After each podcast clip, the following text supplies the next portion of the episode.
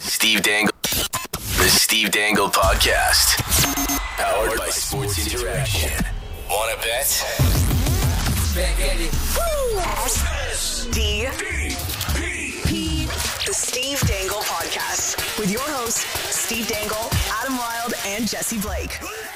So as a as our you know part of our Pride initiative, uh, we're going to be playing our uh, golf tournament with Get Real uh, this um, this Saturday, and very very excited. And we just wanted to say thank you again. Uh, we'll have all the totals for you. We'll kind of post them all next week, but uh, we just smashed the goal in Mm-hmm. terms of fundraising for them smashed it. And and, and you know, it makes us very very proud that um, we've got such an amazing group of listeners that care this much. Uh, so uh, however much you were able to donate. Um, or even if you donated in spirit, because I know times are a Yeah. bit tough right now economically. This is not a guilt trip. No, you can also donate by being a positive energy in the world. Yeah, being a good person. Yeah, how Um, about that? Hey, uh, we just if- want to know. We wanted you to know how much we appreciate it. If you donated a good for you, Yeah, that's right. Now, here's my question. Hmm. Hey, 'cause- Steve, I'm going to donate you a high five. yeah, wow, that was great. Jesse donated me a real high five, not the weird back. No, no, this one I gave you a real one. Wow, thanks, Yeah. pal. no problem. Uh, I have a question about tomorrow because it is it's a nine hole, and it's Yeah. it is it's uh, best ball. yeah. Okay, so we're not totally keeping track of each person's score. No, based team on that, score. it's a team score. Yeah. So who's gonna get it in the air more, Steve or me? Oh, how much have both of you got? I've had I've golfed three times this year. Okay, so that's three more than me. but that's also three times in the last decade. Yes, I haven't golfed. I think I've golfed once, or I've, I've probably yeah, Yeah. yeah. I haven't golfed much. Uh, I'm usually good for one, maybe two hits where you go, oh, Mm. that's about it. Okay. So if I have best ball once, Oh, tomorrow. that's Oh, how we'll that's- judge it. yeah, that's how yeah, we'll judge it. yeah. Okay, Oh, you had it okay. wrong. This Yeah. one- this so, is so much hold better. on. Your over under is one and a half or half. out of all nine, you'll get best ball more. Like you will have well because you also got a putt, right? I Yeah. assume you'll make a couple putts. You can putt. You yeah. can, Anyone you can putt, putt. that. I don't know about Yeah. anybody, but I, Uh, I one and a half. One- one no, and a I'm half. take, I'm smashing the over. That's too easy. Yeah, I think that's gotta pretty- be no, more it than- isn't. Yeah, you'll you'll make a couple putts. Like Okay, we'll, we who can. am I golfing with? You're golfing with the two of us and uh, Robbie Groen, uh, one of our. yeah, I sales. think that's the, that's our four, foursome. And Robbie's good, and Jesse's Yeah. good, and you and I stink. Yeah. Okay, I'm tempted to go for the over just because Jesse is the one we're competing against, but I thought you were talking about producer Drew, who's like supposedly fucking Tiger He's Woods. he's really good too. Yeah. yeah. But really good too, he said. Yeah, no, I think we have we have three pretty good golfers. Myself, Drew, and, Ro- and Is, Robert. is Sales Nick guy. Andrade from the CJ Show a good golfer? he is might be the only horrendous. one worse than me. He might Really? he might be the worst golfer on planet Earth. Have you golfed with him? No, I've just heard stories from no Drew. kidding. Yeah, yeah. man, I love getting Drew and Nick in the in the, ro- in the same room together because Yeah, they just they're give each other alright. so much shit. So we got Drew, we got Maddie, um, and we got Nick, and who else is golfing with them? Uh, Justin. Justin Fisher. Yeah. is he a golfer? No. Uh, I think he has. Nick and I are gonna get back to our Mediterranean roots and s- landscape the fuck out of that place. I don't think they want that. I honestly don't think they want you touching their golf course. I'm bringing a concrete mixer. Well, but Steve, Steve, so like we're gonna let you go first sometimes, you know. So if we're all in- putting by the hole and it's like a couple feet, we're gonna let you go first, and you might, you're gonna make a couple. Mm-hmm. like I have thanks. very, I have very good confidence you're gonna have best ball a few times. Three. Uh, I will give myself a best boy gold star if I get three. three. So over under two and a half, Sure. three and a half. Okay, what is this? what are you? What are you? Sharking me here? I'm just You're trying gonna to take figure all my out. money? I'm just trying to figure out uh, uh, who gets of the of you and I because we got you. You got to be. uh, We're all very competitive, right? All of us. But I like. I want to. I, I want to figure out like a way that we can. You and I can compete because we know Rob and Jesse are just going to be smashing it. it's also I don't think it's fair anymore now that I know Steve hasn't golfed at all and you've golfed three times. That's yeah, not- it might not. You're gonna listen, win. I'm still horrible. yeah, Still but, horrible. yeah, but at least you've picked up a club. And the thing about golf is you can be good and have horrible days. Yeah, that's what if you're horrible? and have a good day. Not likely. You've picked up a club that is so much further than what Steve has done. Yeah, that's true. that's true. When was the last time you did golf? Two years ago, I think, for my brother-in-law's bachelor party. And how, how were you? Again, I had one one of those shots where you go, "Ah!" and that's it. Okay. All right. It's not going to go I'm well. excited, man. I'm excited. This is gonna be fun. Um, okay, uh, I wanted to show you Lunch one was good. I remember. one quick video.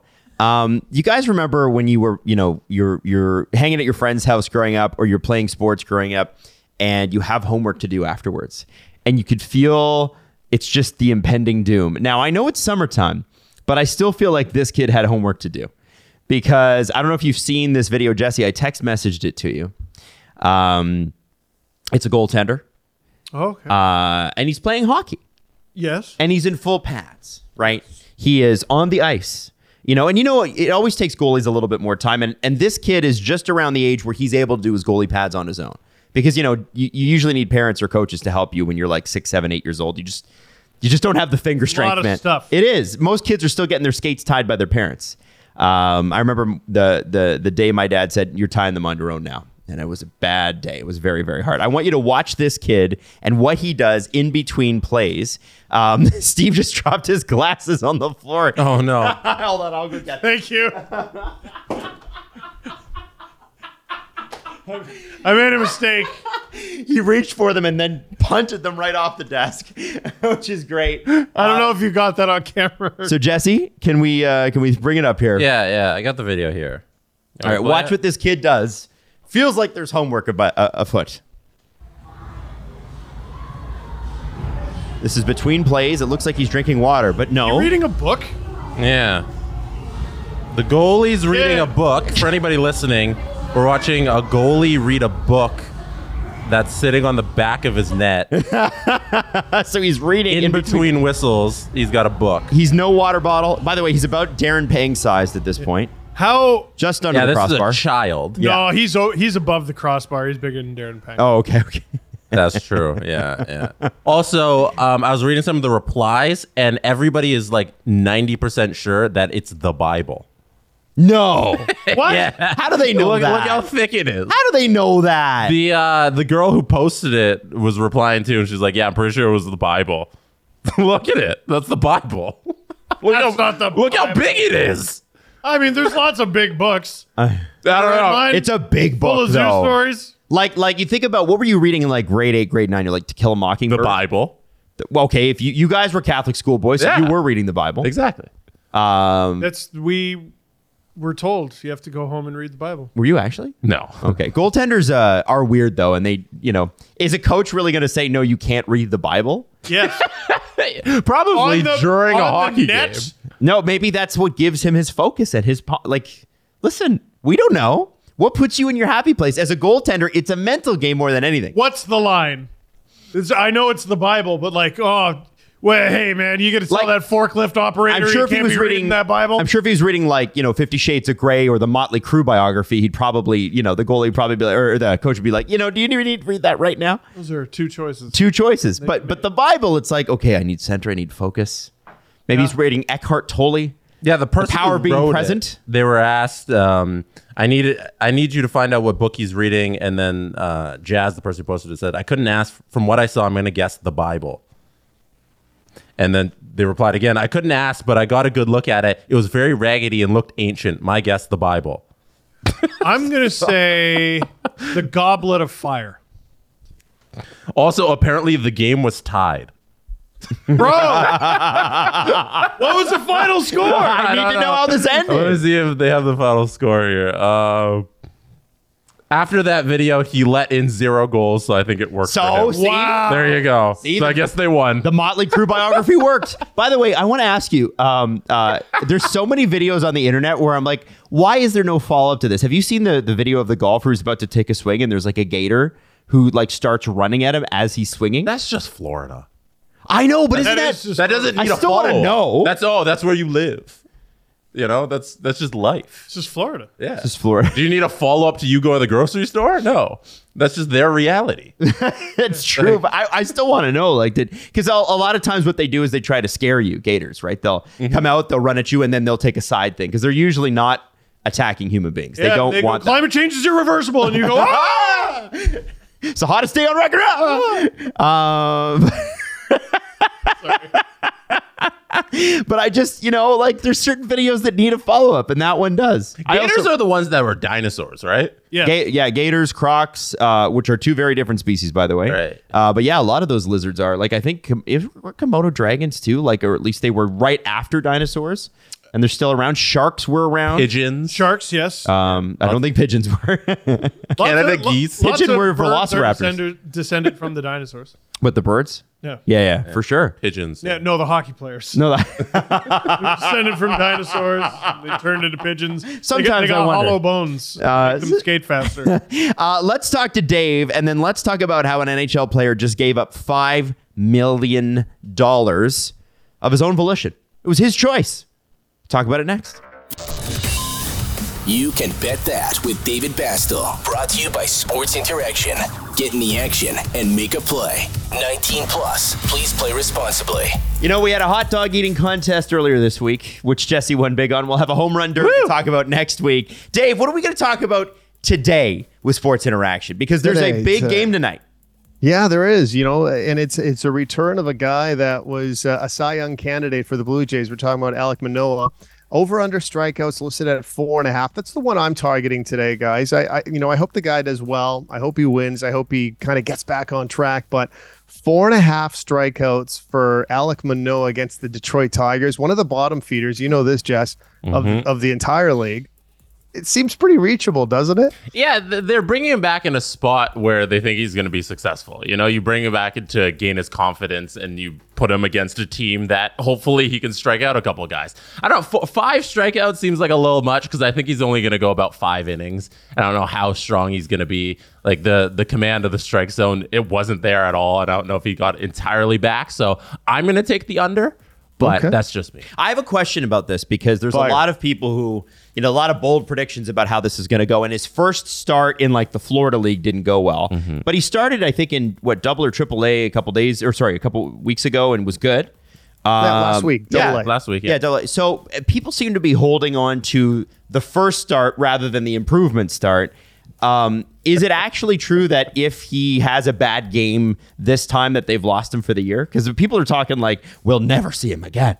It's, it's he's Ricky Romero. We'll never see him again. Like what? What is this? for the Jays, it's not really an option that he's done forever, you know, after this game because they need to make this work. So he's going to get a couple opportunities here. It won't just be one and done. Like that's, I don't think that's on the table for them. And we forget that there's more than just the couple starts he had. He was down there training for weeks with all of the Blue Jays coaches. And you got to trust that they saw him day to day and they know what's happening more than us who just look at the, the box score from a couple Florida games.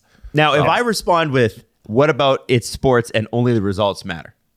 the, well, the results in practice. Yeah, 'Cause that's yeah. what he was doing Okay. down there. Okay. you know, what if I respond with, it's Toronto, and the worst scenario will happen? Stop it.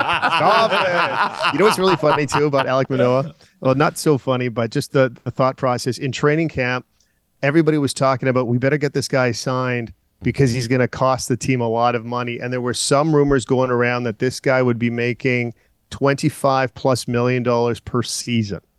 There were some rumors out there. I think that's off the table right now. Uh, Yep. I, I'm just speculating here, but it's uh, it's incredible to think that that's uh, that's how far we've come, and it's, It's- only the middle of July. it's crazy how what you know what an extension could be at the beginning of a season versus a player's performance. You could s- what do, what do we say about Michael Bunting for a bit there? Spent money. He sp- spent money when he got suspended in the playoffs. Yeah.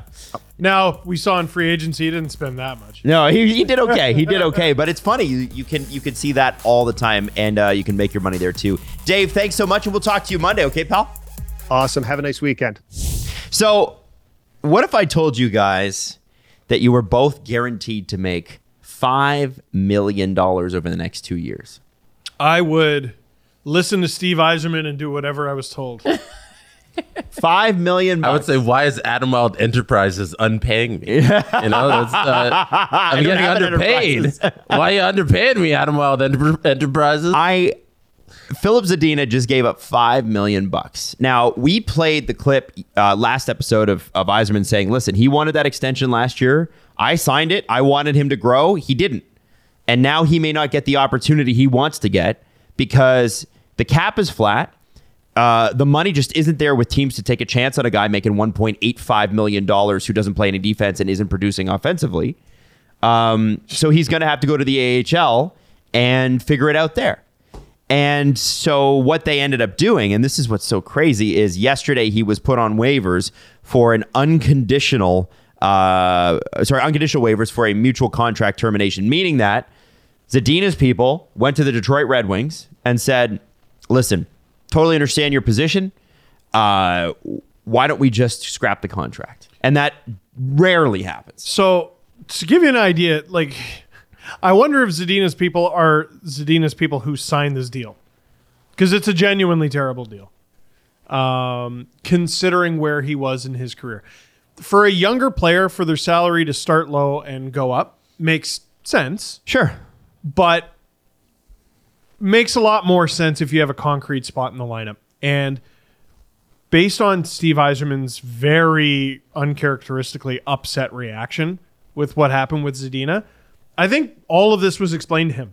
Like, listen, man, your contract that the between the cap hit and the money, if you're not in a certain place, if you're not a guaranteed NHLer by year two of this deal, you're useless to us. Nine hundred fifteen thousand dollars was his salary last year. Eight point, or sorry, one point one million eight hundred thirty thousand. So it doubles year two, and in year three, two million seven hundred thirty thousand. He's leaving the majority of that contract on the table. That is a big bet on yourself moment. It's a gr- it's potentially a great story. Wasn't so. Here's here's the thing. It is potentially a wonderful, wonderful story. This could be very cool. the wasn't the original contract betting on yourself? The Red Wings were like, "Hey, listen," no, because it wasn't a crazy contract. which makes it worse. It's it's a it's a player coming off their entry level deal, going and making 1.8 million dollars against the cap. That's not a bet on yourself deal. That is a very reasonable contract, and he couldn't live up to less than two million dollars against the cap. Right. So he bet on, well, I'm certainly going to be at least that good. Yeah. And he wasn't. So I would say he bet on himself and failed Yeah, uh, under that deal, which doesn't, I mean, well, how old is the kid? 21, 22? I mean, this Zadina's 23. 23. Oh, Yeah. Oh man, it's so I don't I don't think I've ever seen this. Like a team just completely walk away from a player at this point in their career. I'm trying to think of how old Nail Yakupov was when the Oilers walked away. It's probably around now. Yeah. And I don't think like it doesn't seem like Detroit walked away because if they, they put him on waivers and nobody claims him, he could go down the to Grand Rapids and play, you know? Like, And they did try to trade him. right. You know that. There there was an opportunity here where he could stick around in Detroit's system, just not at that cap hit for them, and they would have been fine. But since he wants to go and have an NHL job and rehabilitate himself at the NHL level, and Chris Johnson reported that it doesn't sound like Philip Zadina will have too long to uh, wait before finding a new home. He has some options. I can see that. He's gonna get a home somewhere. It's just not at that price point. He, he might So- have a home by the end of the show. Exactly. Like a lot of teams are, are knocking at his door. It's just not at 1.8 million dollars uh, on against the cap. So I have a question about this. By the way, contract will be uh, bought out, I, or I guess terminated in about four minutes. Hmm. Ansar Khan, uh, who writes for M Live in Detroit, he's a Red Wings reporter, uh, says that uh, Eiserman and Zadina, as Eiserman said Zadina asked, uh, sorry, Zadina and his agent asked for a trade a few weeks ago. They tried to accommodate it, weren't able to find a team that was interested, so they waived him. Uh, but he's not writing off his career and believes he can still be an NHL player, which is uh, which is great, and we love that. I think what's fascinating about this is that here's how I see it playing out, and I could be completely wrong. Maybe this guy has a crazy camp for a team that isn't that deep, and he comes out and he gets the ice time that he needs. Like I look at a team like the Ducks or Arizona, who are a little bit thin up front. You know, why not take a chance on a guy like this? But if he goes to a system with um, like a like let's say it's like a Leafs or a Rangers or Boston or Calgary or or Edmonton or you know you name a team with a lot of forward depth, right?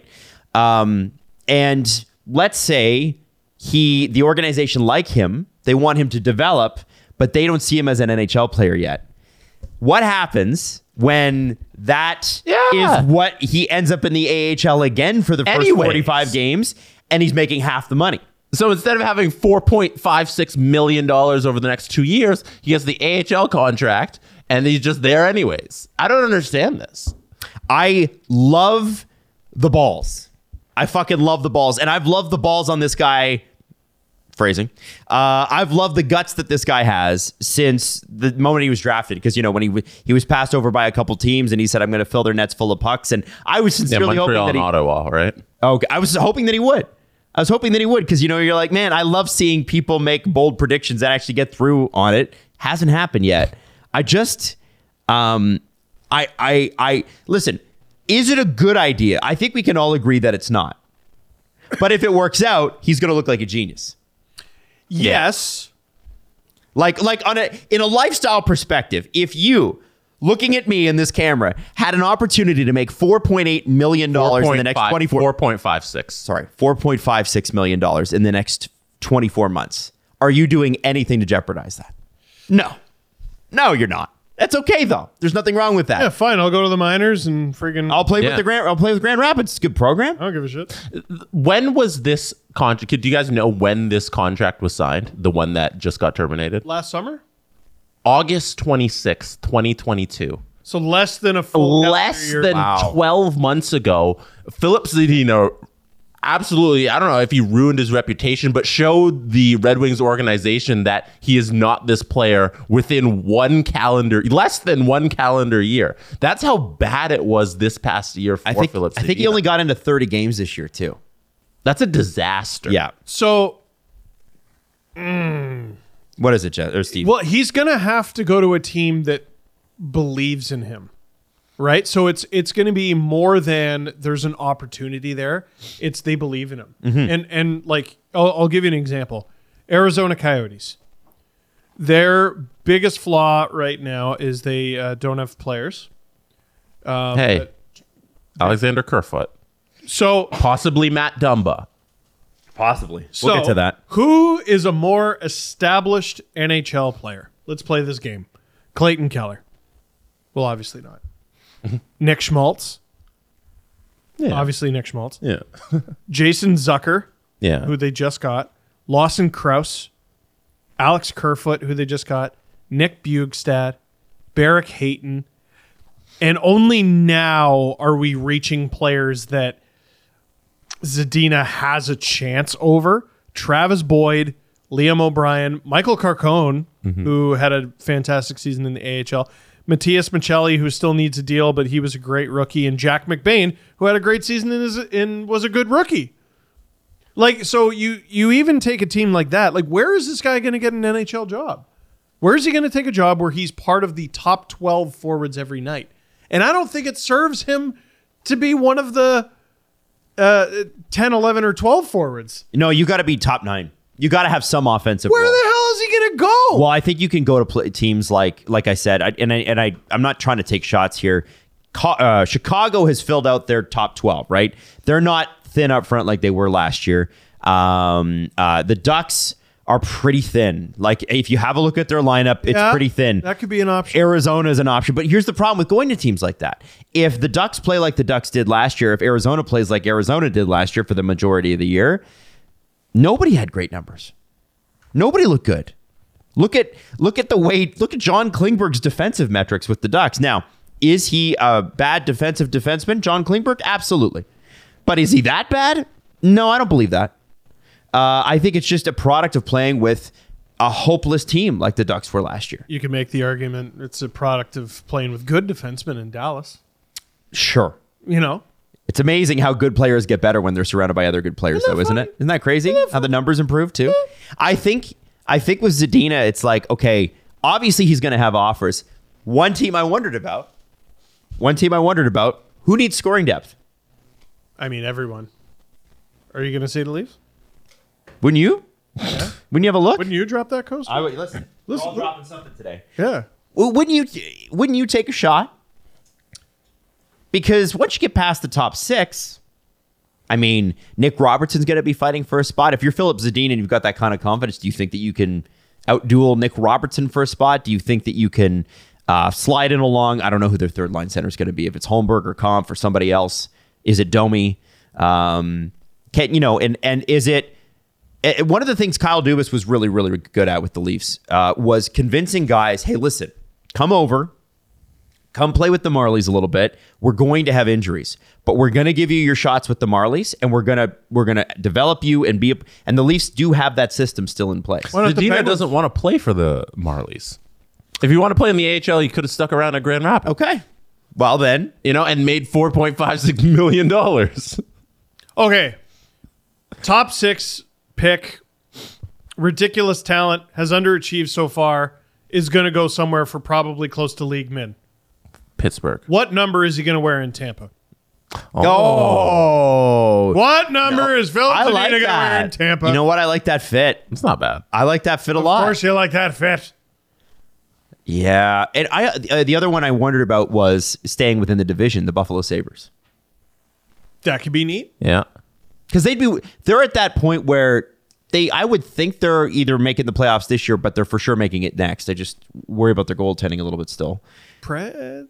Preds? Nah. Um, I don't think he fits that system. But No, he- Buffalo is young and exciting, and um, they have like offensively just dynamic players. I wonder if if he fits in there and and can kind of feed off of that. Isn't Edmonton the land of come here and throw up 60 points out of nowhere? Yeah, Uh, With, Oh, Florida. But with Yamamoto- Connor, with Connor Brown, I think they kind of got that locked up. if they were interested in that, they would have pulled him for Yamamoto and Costa. Don't you think? no, Maybe not, not at at that number. Not at that number. Mm-hmm. No, Yeah, okay. you, nobody wants him at that number. But like, I think CJ's right in that he's going to have a job within Totally. like the four minutes or whatever. You know, it's going to be there. It's just a matter of he needs to stick now in the NHL level. And like, if you want to be a top six forward, it's it's six times a hundred and or it's six times thirty-two, so it's uh, like almost two hundred, like one hundred and ninety-two. So it's, Don't make me do math. Philip Zadina, a top two hundred forward in the NHL. I don't know, probably just out of there I'm looking at. Uh, yeah, why not? like why couldn't I, he I be? don't I don't think he's probably gonna he's probably gonna stick somewhere. It's just a matter of where and if he's actually as bad as the Red Wings think, then this could be a disaster. But we'll see. He's gonna get the opportunity, is what I'm trying to say. So I, I'm looking at. I'm, I'm going back to the Sabres for a second because they're going to give Lucas Rausik a, a shot, who's like a sixth rounder from like 2019, but he lit up the AHL last year. But it's like the third line is Greenway, Middlestat, and right now Rausik.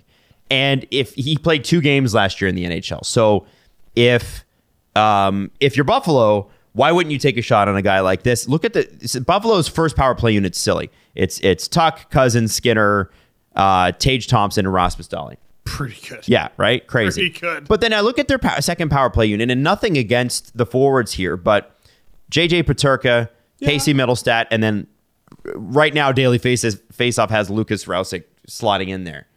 I mean, you're making a face at Rousek. I'm making a face at Middlestat. Well, Ra- Middlestat's the center, right? yeah. So that's why. Um, but I just think, man, like eh, even something like that, there are holes on some of these up and coming teams he could fit in. Yeah, there's a, there's a handful of teams where there's a top six role for Zadina somewhere. Mm-hmm. I think that's kind of the conclusion we're coming to is that he it's a good bet.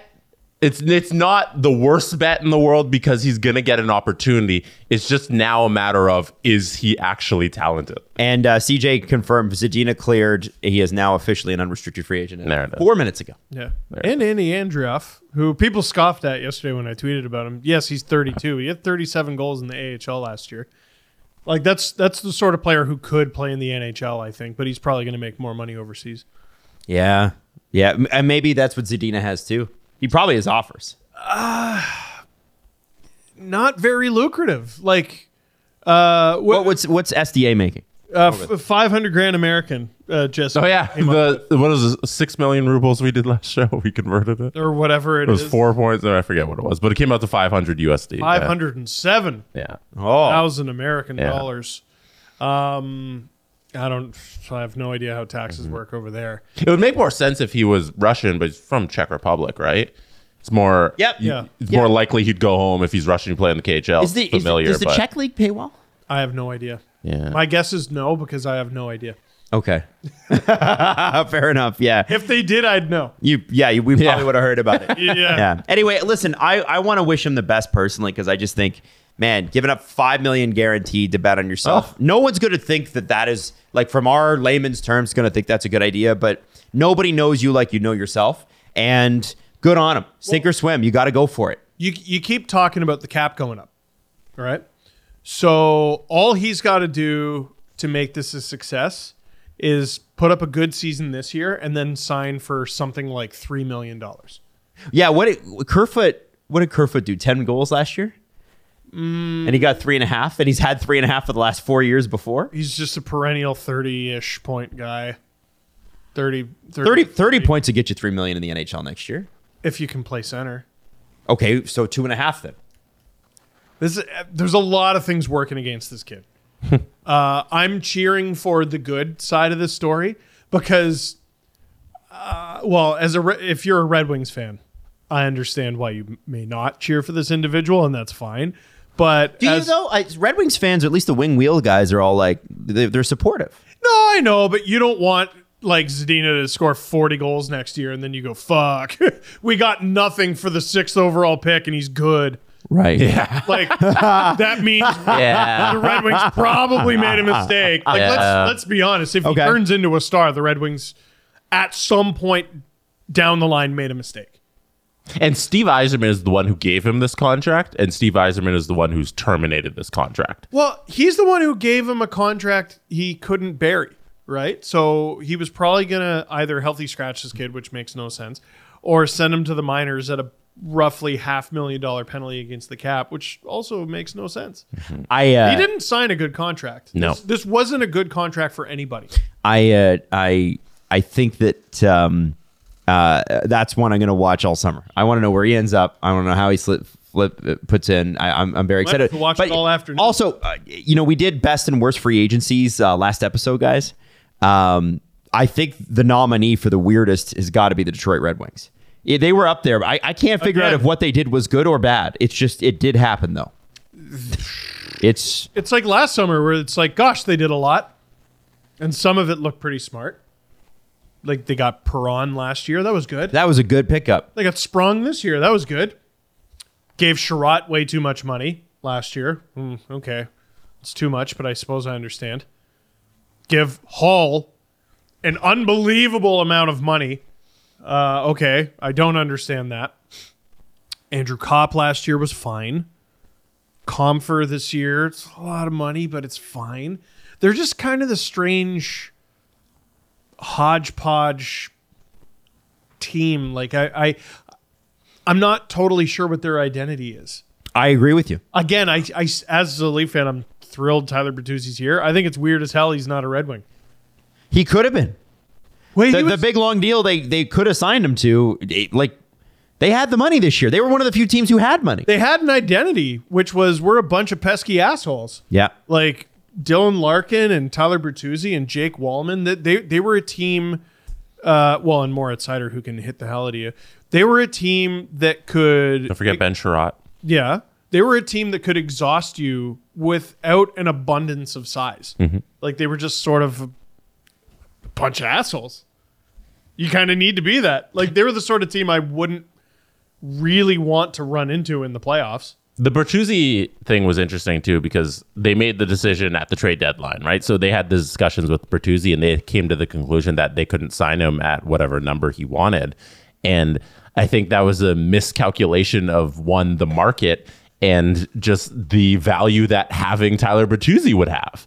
You know, it's if he if he's cost this X number that he, we think he should have got this free agency period, and it turns out he didn't get that at all. You know, but he's probably going to get it next season. Why not just make that deal and have him at a comfy number as the cap goes up? He's a great player. Yep. It was also tricky. Like I don't think this was a particularly good summer to be a free agent.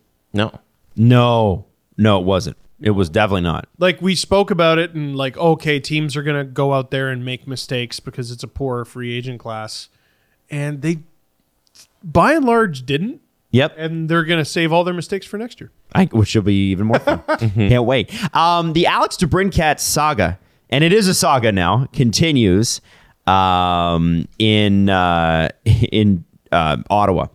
Now, one person who clearly isn't very happy with the DeBrincat camp is Bruce Garriock of the Ottawa Sun, who has tweeted regularly about uh, how DeBrincat's stance and his people and his idea of how much he's worth um, is holding up this deal. Here's the interesting part. DeBrincat's agent has responded directly to these reports. Oh, so I'm going to give you part of so so we know that Garriock has tweeted some some stuff alluding to this. Also from his column, I'm going to I'm going to read you out to some stuff. He says speaking to uh, uh, speaking on the highly popular Ray and Dregs podcast Monday, TSN insider Darren Dreger told co-host and former NHLer Ray Ferraro that DeBrincat's camp is demanding an eight-year, seventy point two million dollar deal uh, which puts him in line with basically Timo Meyer. De- DeBrincat wants a long-term extension. This is a quote from Drager, not just from the Senators. He'd prefer to play in the U.S. just for family reasons, and that's up to him. He's at a place in his career where he can navigate that path. Now we know Detroit's interested. We know that Zadina uh, directly affects this because Detroit now has two million more dollars to play with. And That's right. the Islanders and Ducks are also among the teams that are interested. None of them at this point, according to what we what's been insinuated. And again, nobody's come out and actually just said it, but it's been hinted at that none of them are interested in the term that DeBrincat is said to be wanting. And Dorian doesn't want to pull the trigger on a trade until such time. At least this is again what's ins- been insinuated. Uh, the a, an extension is worked out between the acquiring team and the parties because it means that Ottawa would get far less uh, without it, right? They get a lot more if he signs an extension in Ottawa, a sign and trade, right? And he's got to he's he needs a win here. Yeah. He gave up a lot for this player. He's got to recoup at least that.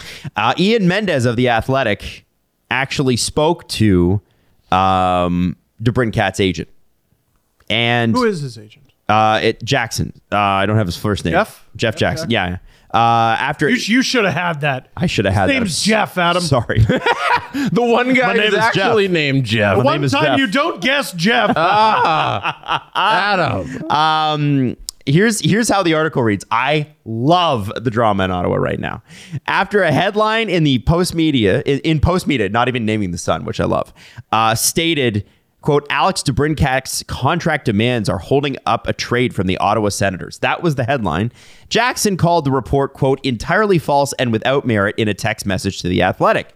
Jackson wanted to clarify the circumstances around his client, which he believes have been mischaracterized by recent media reports. By the way, the main person reporting on this happens to be the Post Media reporter.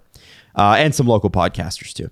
As far as I uh, have been advised, according to Jeff Jackson, there have been no agreements of any kind on an actual trade involving Alex, and I would require that before entering into any negotiation. We are waiting patiently for that to happen.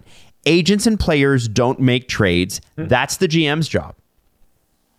By July 1st, this is Pierre Dorian on June 28th. By July 1st, I think we'll have a good idea. Quote, maybe teams in uh, yeah, maybe teams that aren't in right now could be if the players they want to target they can't acquire.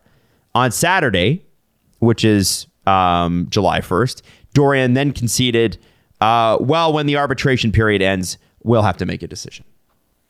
There's such a hard bottleneck in the league right now. Like nothing's getting done. The Senators filed for arbitration with Alex DeBrincat yesterday because, as you remember, I believe they qualified him, but uh, he's not going to accept the qualifier. Um, to according to Perry Dorian on Saturday, which is July 1st, he indicated to us that he won't sign here long term.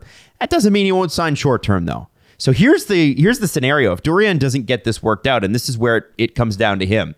They've been trying to push in the media in Ottawa, oh, this is all down to DeBrincat and his outrageous demands. Really, what it comes down to is Pierre Dorian's not getting his price. Yeah. And the pressure's on him because when they get, if they get this contract done, and let's say he's an Ottawa Senator in October, which it's looking more and more like he will be, um, first off, DeBrincat then can't sign a contract extension for the 24-25 season until after January 1st.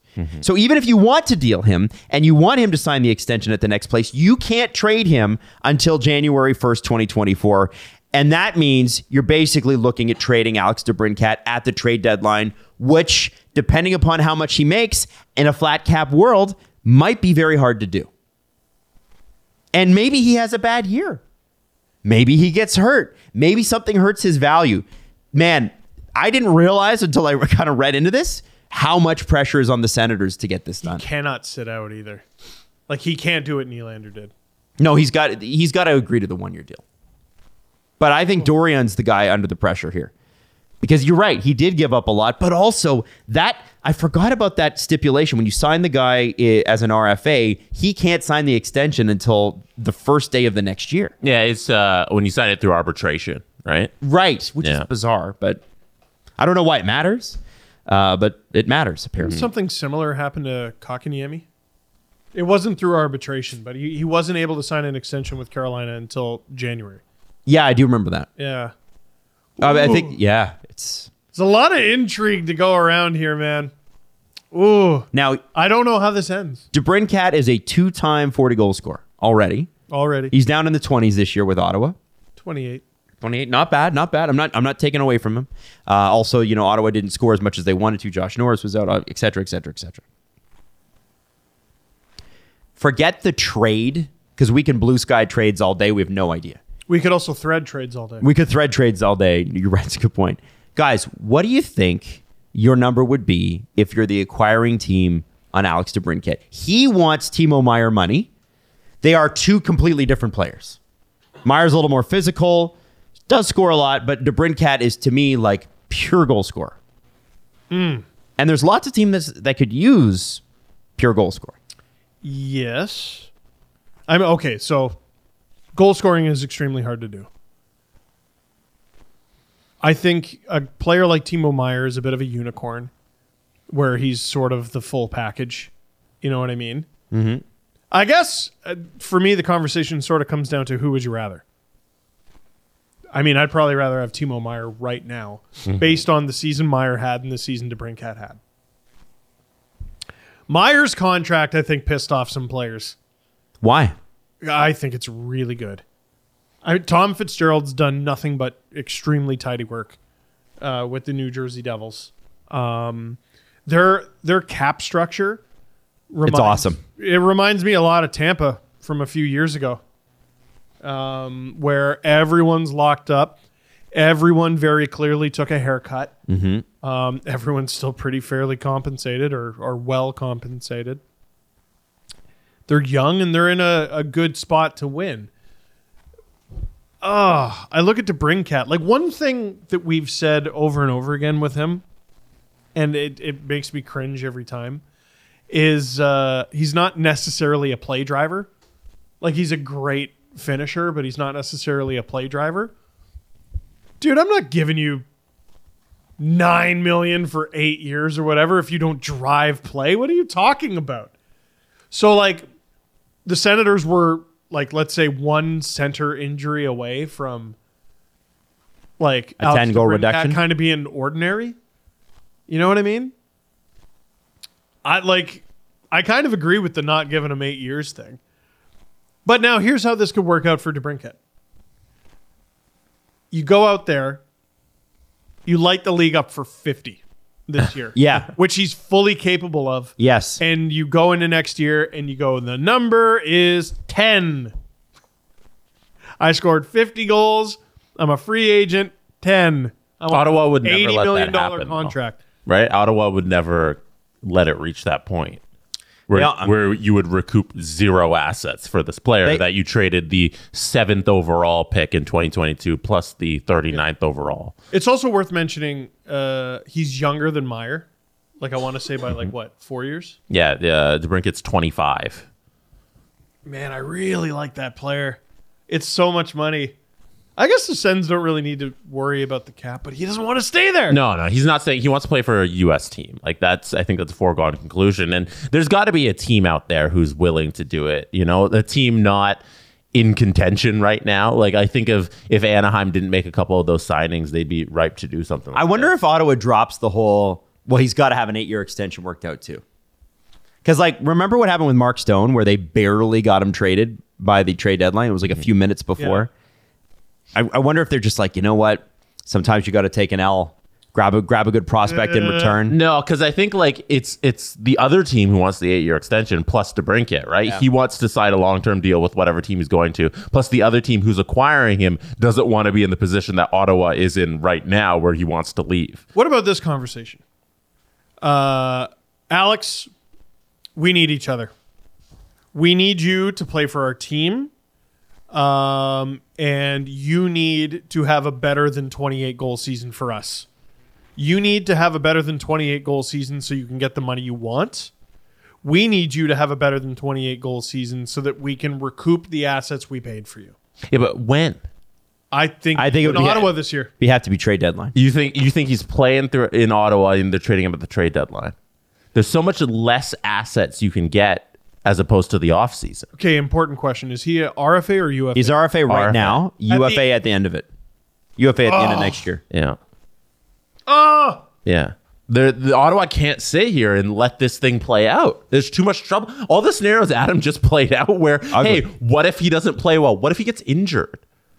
What if what if the center that drives the play isn't playing? Eh, What if he has a bad year? Like, Also, I don't think there's a comparable trade out there for what Ottawa gave up for him. So Ottawa gave up pure futures, if I'm not mistaken. a first, a second, and a third. And the first was in the top ten last it was the Seventh. seventh. It was the seventh overall pick plus the 39th overall pick. I just don't think that's out there. Like, wh- what team is able to be? Oh yeah, we'll just take on nine million bucks. Ottawa's gonna. Like, I don't think they're heading into next season with the intention of, oh yeah, we'll sell off at the deadline. Like, I think they want to try to make the playoffs. So you're gonna need to go out there and do something like the Pierre Luc Dubois deal, where you get pieces that are gonna help your roster now, and if you can get futures, then wonderful. That's what they'd want, right? They'd want that. I kind of think that's the deal they need to look at.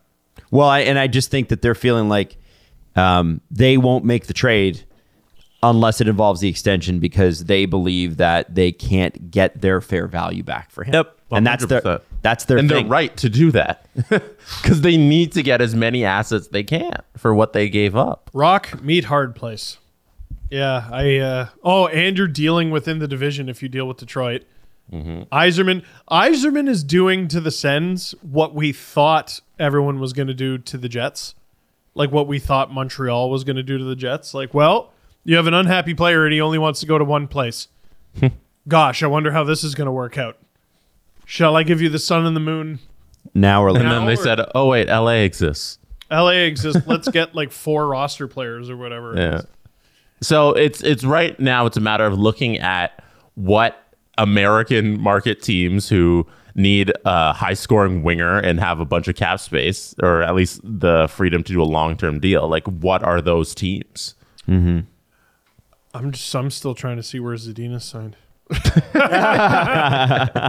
um, oh man, You wonder, like I mentioned, there's the Arizona's always on the table, you know, because they have all the cap space in the world and they can always use young players to can they can lock down to stick around there for a long time. Anaheim's in a very similar position.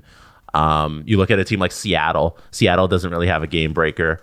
Um, they could always, That's use, but true. they they more so need a center, I would say, than as opposed to high scoring winger. that's true. Ariz- Arizona's so interesting because they still have a preposterous amount of picks.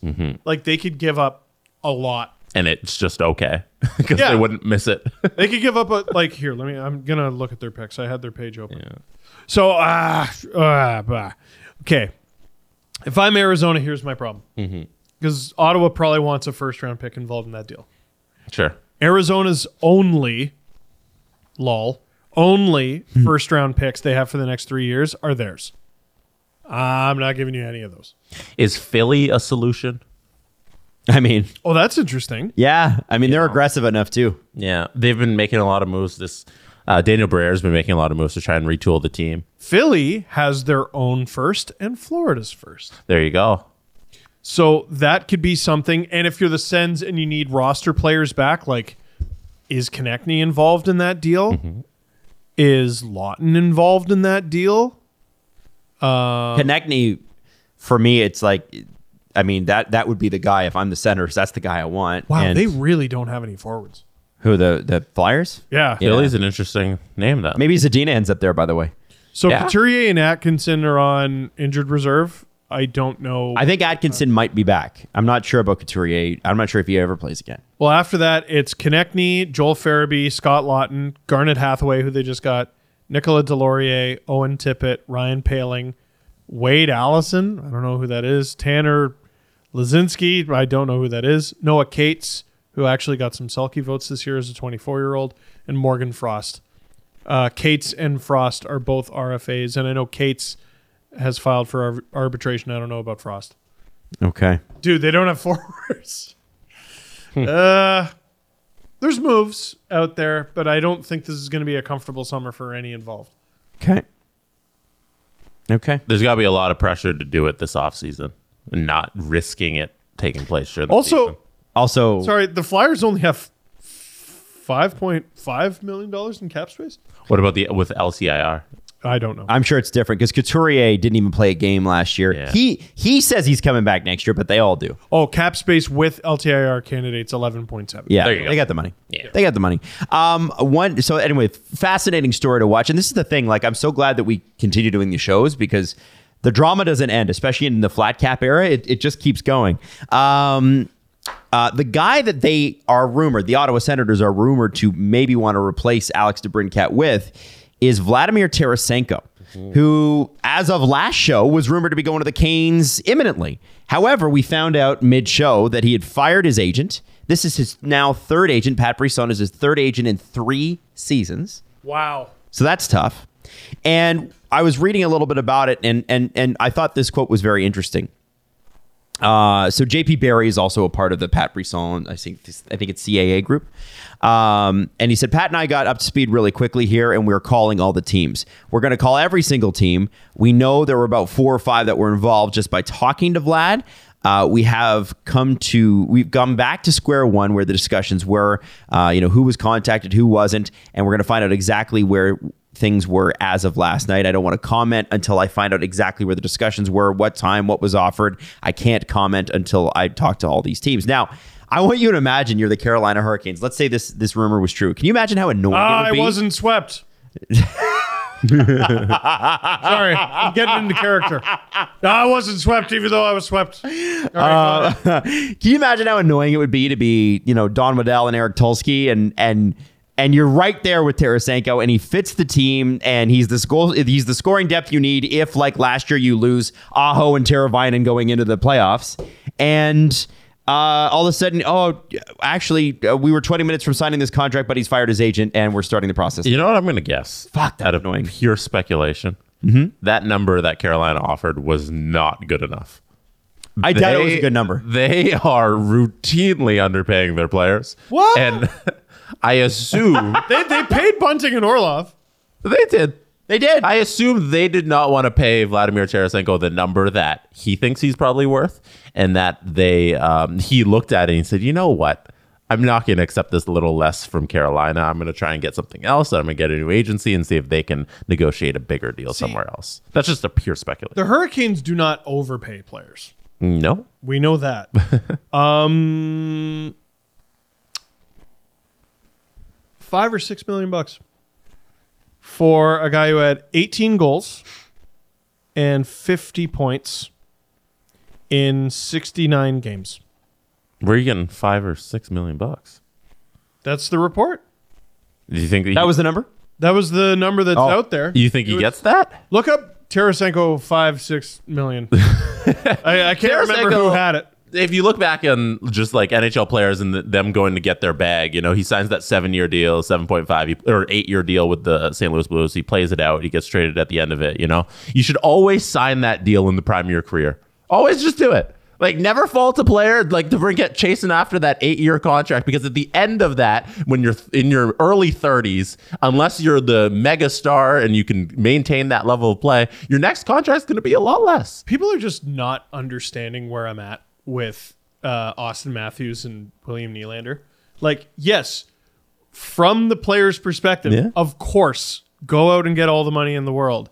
If you cheer for a team because there's a hard cap, you cheer for every player to make as little as possible. They should all And play if for you league, don't, man. you're a little weird. you're a little weird because you're actively cheering against the team that you cheer for, which is weird. Tarasenko, though, 34 goals, 82 points in 75 games the season before. Yeah, he was great. Still good. He was So great. many hard miles. so There's many no injuries. report that I, don't know can what I'm find paying that for. that names it, but everybody seems to be in the five to six million dollar range. Let me try to find Mm-hmm. it. Let me try to find it. Oh, man. What are you looking at, Adam? Uh, I'm looking at tweets from February, so that's probably not helpful. No. No, this Um, is uh, making for good podcast. Yeah, so I think uh, it's interesting. Um, so he switched from Mike Liut from Octagon to Paul Theophanos, who represents Artemi Panarin, who's a good friend, uh, which I believe is Of you. what Paul Theophanos. He's a good friend of you. No, he's a different Panarin. Oh. agent- agency. Uh, no, he's a good friend of Tarasenko. No, I, th- I thought you meant Panarin was a good friend of No, Adam he's Lyle. not. He's not. Good friend Oh, of no. Um, which is I'm assuming how they sort of ended up on the same team together. I just like at you know at his he's 31. He's unquestionably the best unrestricted free agent forward left. People are so annoying. Sorry, we- what I've found is there's oh, a- that stupid Tarasenko picture that There's ever a that's photo floating. of Tarasenko it's a, it's a on a joke. plane. Uh, It's a running joke on Twitter. I know, and they keep people keep retweeting it, He- going. he's in "Oh, Ottawa. He's in Dallas. He's in whatever. Tampa. He's in. Uh, Yeah, yeah, yeah. I know. asshole. I know. I know. I know.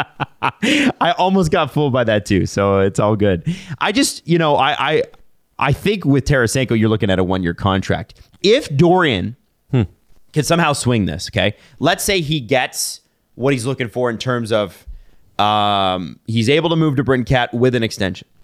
He gets an asset back. Uh, and the asset's a good asset. It's a young, younger, younger First player round pick. okay, first round pick. And then you get Tarasenko on balance. Doesn't feel so bad. It's not so hard to sell that to the I don't public. hate it at all. No. It makes a lot of sense. I agree, and I'm excited for it. Uh, not because I want the Sens to have something good happen to them and get good players, because I cheer for the Leafs and I want good things to happen to the Leafs. How weird is that? Um, it could open up the league a little bit because Tarasenko finds a landing spot. Carolina missed out on him. Well, they obviously wanted him. So who do they fill that void with? I know the answer is not no one, right? DeBrincat moves to Detroit. Detroit's done a little bit of business, and uh, okay. Well, what does that open up? What does that open up? Mm-hmm. Listen, we're still doing shows here. Well, I think we, We did- need stuff to Listen, happen. th- there is there is actually there's a few players holding things up right now. Calgary is pissing me right off. They're not doing anything.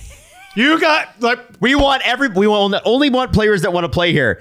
Nobody wants to play here. We're gonna hang on to the players that we got. it's Um, just they don't call him bonkers. Craig Colroy, I guess. Call someone. There hasn't been a trade in five days. Yeah, there is a Last there, year That's was, uh, bullshit. there was a Last trade player was the Patrick Maroon one. Uh, there was a player that was holding things up, and uh, that player has now officially signed a contract. Uh, Zach McEwen, a three-year yeah? contract. with the Wow. Ottawa Senators, seven hundred seventy-five grand. Here's what I don't get. There Steve, was- why is that too much money? what? Why does it? Can I because ask- it's less than free. why does anyone care?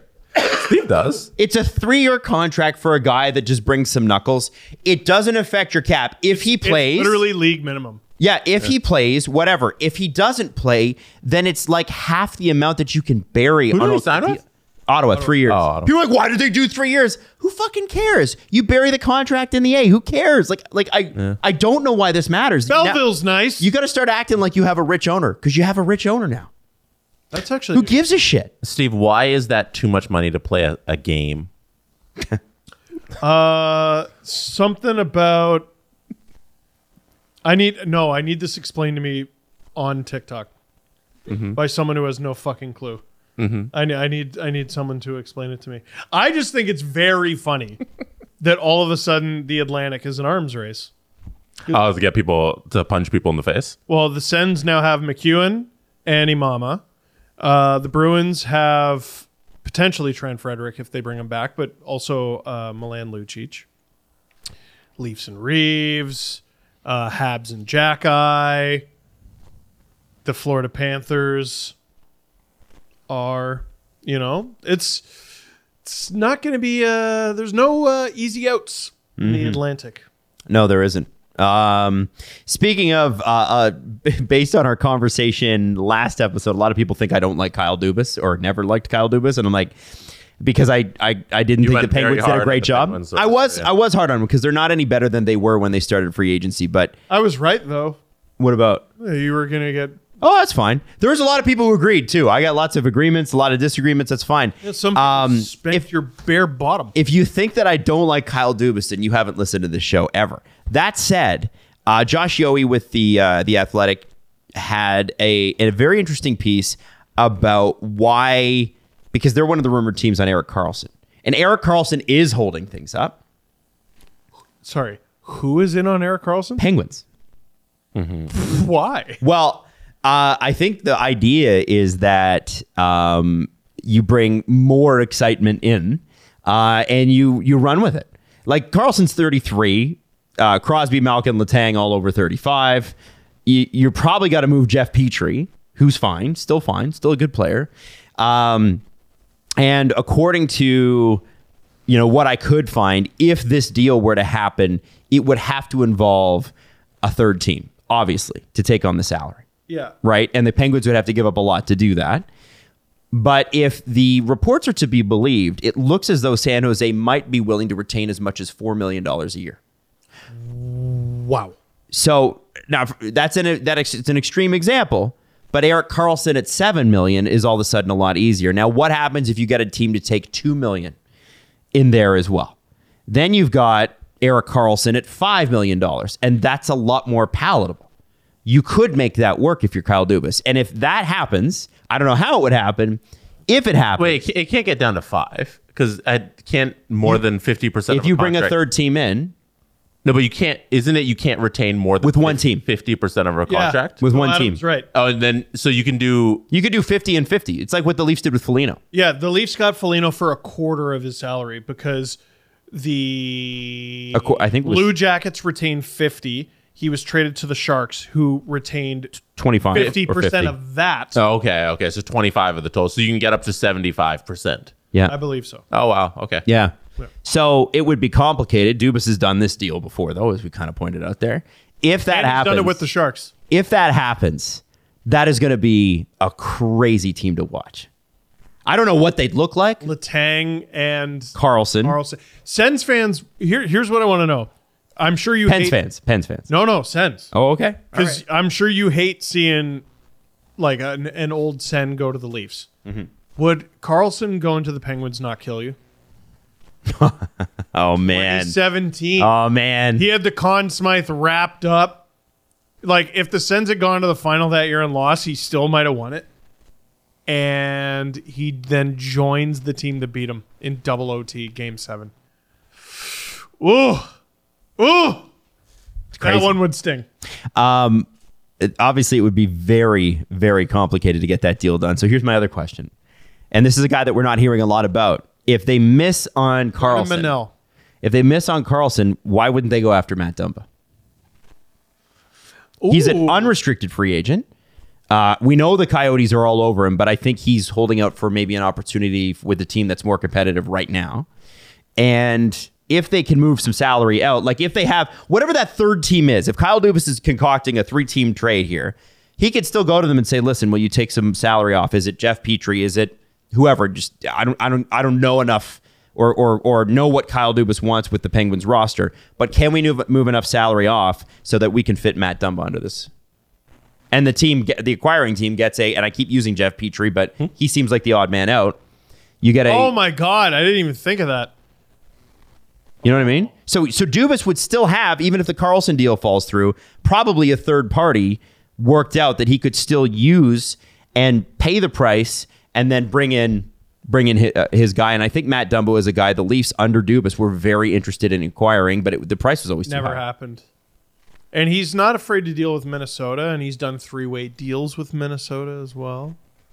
I'm just throwing that out there because of I, well, re- GM relationships actually do factor into this because a lot of GMs don't talk to each other. Right. Okay. So Penguins fans, uh, this is important.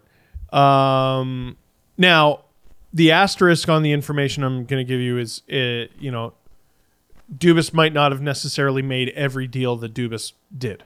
Right. The, the- he has assistant general managers Brandon Pridham, Haley Wickenheiser, or had them um, in Toronto, but Doug Armstrong of the St. Louis Blues joined Adam on Agent Provocateur, and he talked about GMs basically only speaking to like six people. That's not true for all GMs. Brad Living seems to deal with basically everybody. Um, but Dubis, through his time in Toronto, primarily dealt with a few teams very heavily Yes. off the top of my head, I believe Minnesota was in there. Columbus was in there. For some reason, Ottawa was in there, which was very surprising because the Leafs are in that division. Um, and the number one trade partner was the St. Louis Blues. We already know the St. Louis Blues were up to some big business They were. this summer. I, I feel like you don't just go from wanting to trade Torrey Krug to just simply not doing it. That's interesting. Same style. is there something there? Is that and is that something Tory Krug would do? Right. Because the reason he I don't know. got You off- playing with Crosby seems okay. oh here's a little bit of drama. Nah, this wouldn't happen. But I'll throw it. Just throw it out there anyway. Fuck Who it. cares? what if Tory Krug says no to a trade to the Flyers and then goes to the Penguins? That'd be fun. That'd be pretty cool. Or he The just Philly goes to fans the- would never let him forget that. he goes to another team involved. It it does feel like he's a big move that could still happen Mm-hmm. if if he chooses for it to happen. If they're going after a defenseman, you wonder why they did the Ryan Graves deal.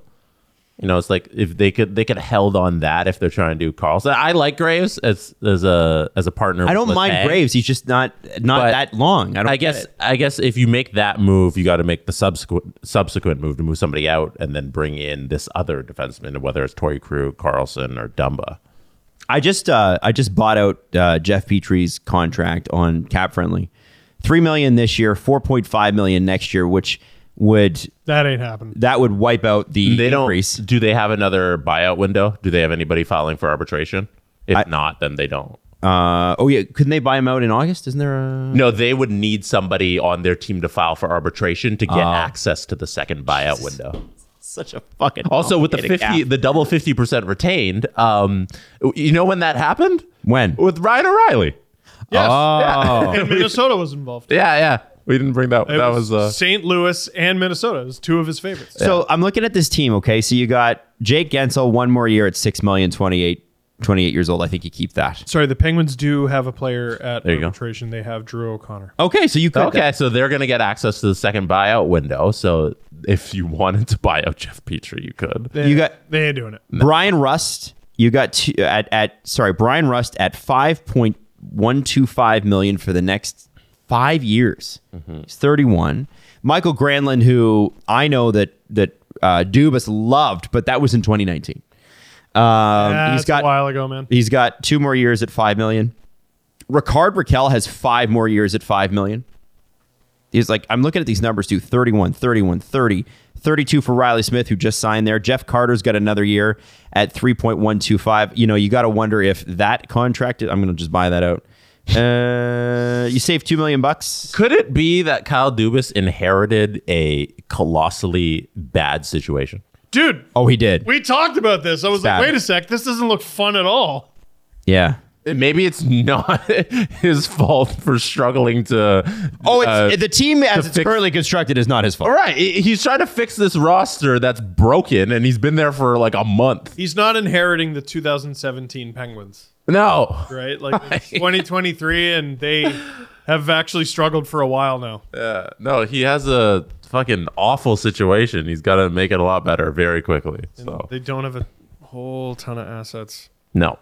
Mm, boy, Um, yeah. So it, futures, I should say. Uh, I'm actually I've been uh, I and as I bring up Matt Dumba, I want to just kind of go off. There was some French language reports about Matt Dumba. You know, he's been connected to the Coyotes. Uh, a lot of people are saying well, in the French media uh, because they speculate about everything. Uh, what about him to Montreal? They need Why a- not? a, guy who can can uh, you know they got Reinbacher, they got Lane Hudson. Uh, can this guy be sort of a long term guy to help bring those guys up? And as his skills diminish, but he's still a valuable top four piece in your in your lineup. Uh, the the younger guys take over, and he's the guy that sort of shepherds them into the NHL, I shows them how to be great. so this is a bad mental block for me. I've just started any interesting free agent.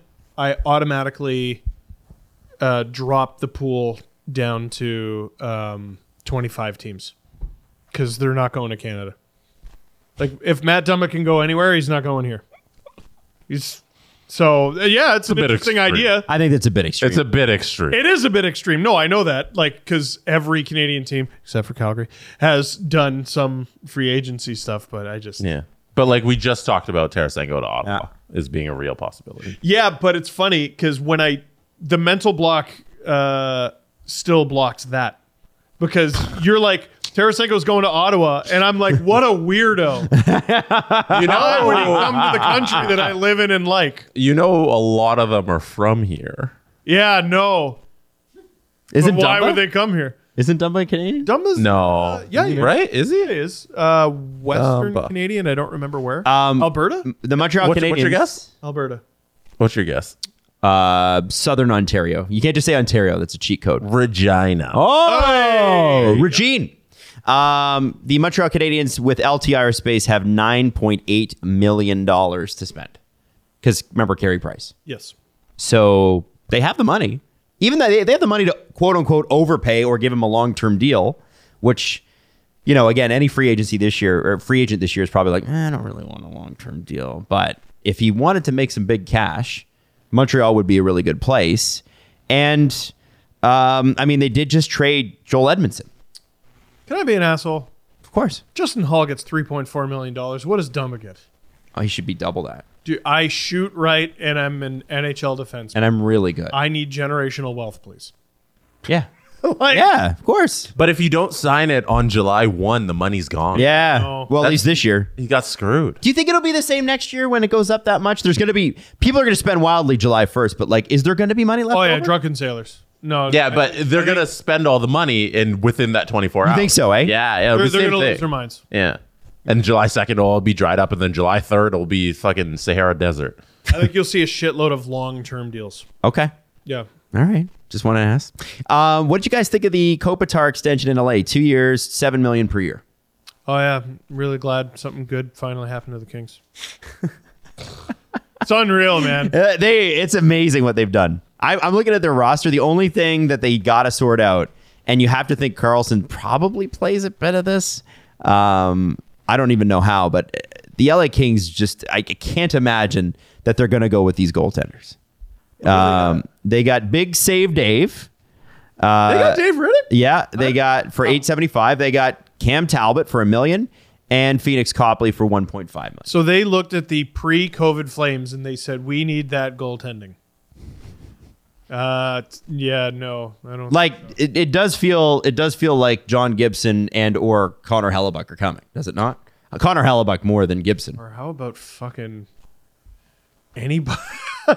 that's that's pretty shit, man. I know. It's surprising. It's like it's I mean it's literally the one thing I'll give them is that Lots of goals. last year they thought they had a good goalie with Cal Peterson. yes, and And then they found out in the season that they didn't. If they go into this year knowing that they don't have a good goalie, I mean it's a little better. it's not great. I guess I mean uh, Talbot's good, but like. I don't know if you can depend on him to play more than 35 games. Okay, so I'm gonna blow your mind here. Do it. Jesse, Steve, Steve, Jesse, don't look at uh, any stats right now. Look away. Look away. Look up. King signings. Look up. Is that is that fair? Oh yeah, that's fine. Okay. I didn't know if I was cheating. Tell me Phoenix Copley's record this year with the LA Kings. Oh, Phoenix Copley is is It's he really still under good. contract. Yes, he is. He's got the one year. 20, 20 and 5. I'll say 21 and 11. Okay, you guys can't do a goaltender without giving me save percentage. Give me a save percentage. 9 14. Jesse, Mhm. 904. it's oh, okay. So you guys were both off on the save percentage. It's a 90. Actually, no, just a little off, Jesse. 903. Wow, Oh, I'm so off. 903. Oh, Dumbass. What a fucking idiot. Um, no, but check this out. The LA Kings were so good that he was 24, 6, and 3. oh, there you go. Yeah, That's a really good record, and they got him at million and a half bucks. Now they probably would prefer to play a little bit more of an open style game with a little more confidence in net. You guys don't remember that But they part can of the manage season it. where Phoenix Copley sa- literally saved the Kings I season forgot about it. because both their goalies were just Yeah. dog shit Yeah. and, and injured, and and then they call up Phoenix Copley, and all of a sudden this AH, career AHL goalie is saving their season. The thing is, is that he, he was good in Washington a, a few years ago too, in eighteen nineteen. Copley. Huh? Who's Phoenix Copley? what is he about to do? Oh, you mean Phoenix Copley of North Pole, Alaska? oh my god! That's, ha- that's what you have to call him. Maddie's got her head in her hands. Like I don't know why Of North you needed to do that. Why did you need to do that? Alaska. He's from Santa Claus land, man. He's from the place where Santa Claus is from. He's played. Uh, not Finland. he has started sixty-one games in his career. the Finns think he's from Finland. He started 61 enough. games in his career. He is 40, 15, and 6. Do you take a bet? Mm-hmm. What on the guy? fuck? Mm-hmm. I know. I know. Now he's played 68, but 61 of them were starts. Do you do you take that chance with this team that should compete for the Stanley Cup Well- or and, and has some great great young goal or defense coming up too? They've uh, Jordan Spence and Brant Clark. Oh, Holy yeah. shit. So when you said Talbot and Riddick, I'm like, okay, well they're boned. But when you say Talbot and uh, Copley with Riddick as an insurance policy, that seems a lot better. It's not great, but I think they can go into next season with it. And if they want an upgrade at the deadline, they can do that. Cam, Cam Talbot's record in Ottawa, guys, give it to me. Give me wins, losses, and In auto, how long? save was- percentage. How many games? He played 36 games in Ottawa. That was it. Oh my gosh! It pros- probably Started so bad. 32 of them, which means he came in relief. 897. Okay. What do you think your save percentage was there, Steven? 898. Okay. And uh, record of how many games? Uh, let's he, let's say he started 32, 32 starts. 36 games, but 32. Uh, 15, 10, and what was it, 5? okay. All right. I'm going to say I like the way you said five there. six, Six is you said. Oh no, you said thirty-two. Oh my gosh, I was still. Don't, I you don't have to worry about the I'm math not too doing much. the- don't worry about the math. yeah, Is it the yeah. game's in the 30s? It's in the 30s. Yeah. 14, 14 and 4. No, I like that. 17, 14, and 2. So you both were close. Okay. Not bad. All right. And Steve, you nailed the save percentage. No, but you only did that because of my jazz, you dickhole. Yeah, da, da, da, da. Oh, fucking price is right to me. So so can you between Phoenix Copley with 24 wins and Cam, Cam Talbot with 17 wins? You could you could probably cobble together a 40 45 win season with Yeah. those two goalies. Yeah, I think so. They're I gonna be think fine. Yeah, they're- LA's gonna be fine. They'll be in the playoffs. And, and the thing is, is that Ottawa wasn't great on defense last year. Uh, if they are, it, we know that the uh, the LA's, LA Kings are one of the best defensive Well, teams. Team also, defense. I think Ottawa set themselves up to be a tandem team, and then the problem with setting Forsberg. up. Well, yeah, the problem with setting up a tandem is if one guy gets hurt, then they have to be the starter. But if neither guy was prepared to be the starter, then you're fucked. well, and and uh, LA looks like a thruple team with Ri- Big Save Dave in there too, right? That'll be interesting. I wonder if they carry three goalies or if they have Dave play with the Ontario. Which one can go down? None of them. I'm pretty sure uh, they Yeah. would all have to. Yeah, but who's claiming Big Save Dave? Who's claiming Cam Talbot? I mean, the risk you take is, you know, if there's a team out there that desperately needs a goalie due to injury, you just run the risk of losing him. Yeah. But then, uh, like, no offense to Big Save Dave, you simply claim the next goalie available. That's it. Yeah. You just need a He's guy. at, he's what you call replacement level goaltending at the NHL at this point. Unfortunately, if I if I remember correct, he did okay last year, but he played like I don't know, 18 games. Mm-hmm. He didn't play a lot. All the Kings in their system have somebody named Alex Lafreniere. Yes, I know. I know. Will he be the better of the Lafreniers? Who knows? It's possible. Who knows? Um, okay, so a couple of news and notes before we get to the press conference here, but I just thought I had to bring these stories up. Um, Garth Snow, uh, former and longtime Islanders general manager, um, is uh, saying that he's available now. He's a free agent, and he wants to get back into the NHL. Uh, d- he said he admits he admitted that he misses the draft and free agency period. Um, he his contract actually uh, his five year payout, which started in 2018. By the way, he's been be- paid by the Islanders since 2018. Um, it's the first time he's been able to speak publicly since he was 48 years old. He's now 53. Jesus. Um, well, that makes me feel bad for him. What what do we think? You know what I think? What do Islanders fans think? Here's what I think. I think if you go to NHLTradeTracker.com, Do you want me to? you can arrange. No, no, I already got it. I already got it. Okay. You can arrange uh, by GM, so you can see their trades. I just, I just want to go through some of his greatest hits. Do it. You know what? I will say, back half Garth Snow did well. He did. He did. He's better. It was better. They were on the come up. So he traded, he acquired Christers Gudlevskis for Carter Verhage. That was obviously bad, but you know he wasn't the only team to give up on him.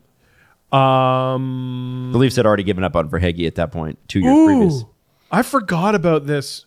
Um, they acquired expansion draft considerations from Vegas for Jake Bischoff, Mikhail Grabowski, a 2017 first and a 2019 second.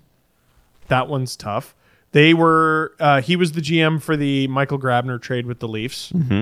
Um, they traded Griffin Reinhardt for 2015 first. That was Matt Barzal and a 2015 second. That was very good. But Mike DiPietro, if I'm not mistaken, was his creme de la creme. Um, and that is what he will be remembered for the most. The Islanders, like Garth Snow, was an upgrade on Mike Milbury, Yep. which was a low bar. It was. And I'm not sure he did a great job. I'm sure he could land somewhere doing something, Like scouting or something. I mean, he was an NHL goaltender too. Or like, even consultant, maybe even AGM. Mm-hmm. Ah, I think he's got to work his way back up to GM. you wouldn't just plop him in that role. Uh, no. Okay. So the- with this, with something like this, I I always it's it's weird to question. I think we should question why he's going about it in this way, because if Garcino has all the connections in the world, I assume with in NHL circles, right? Yeah. So if he wants a job in the NHL, you, you know, he calls up his agent or whoever, or he does the the legwork himself. He texts whoever and he says, you know what, I want to get back into this. My contract expires, but it it has expired. I'm free to do it. But instead, he decided to hit up Kevin Kerr's The Athletic. Yeah. And he's like, okay, I want to do a mini retrospective on the last five years where I've been doing. I want to get back in the game and I want get some publicity in this way. And that right there raises my eyebrows. You know, it's like I wouldn't go about getting a job in this way by first starting with a public interview in the athletic. I would instead go and reach out and find out what jobs I can do. yep. I'm fascinated by Islanders fans because, like, what is the expected reaction? Oh yeah, Garth. Right. Lots of great memories. So w- why is his why is it his choice to go directly to hey, I'm going to get some publicity first and then try and get the job? Yeah. Is it because there were nobody who's looking to hire Garcino? could be that Kevin Kurz has a very difficult job, and that is covering the New York Islanders in the summer. Yeah.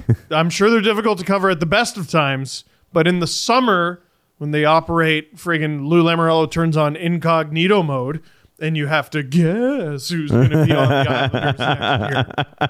Um, I don't know. It's an interesting article. We're talking about it, Yep. right? is Um, is this what you want when you're seeking a job?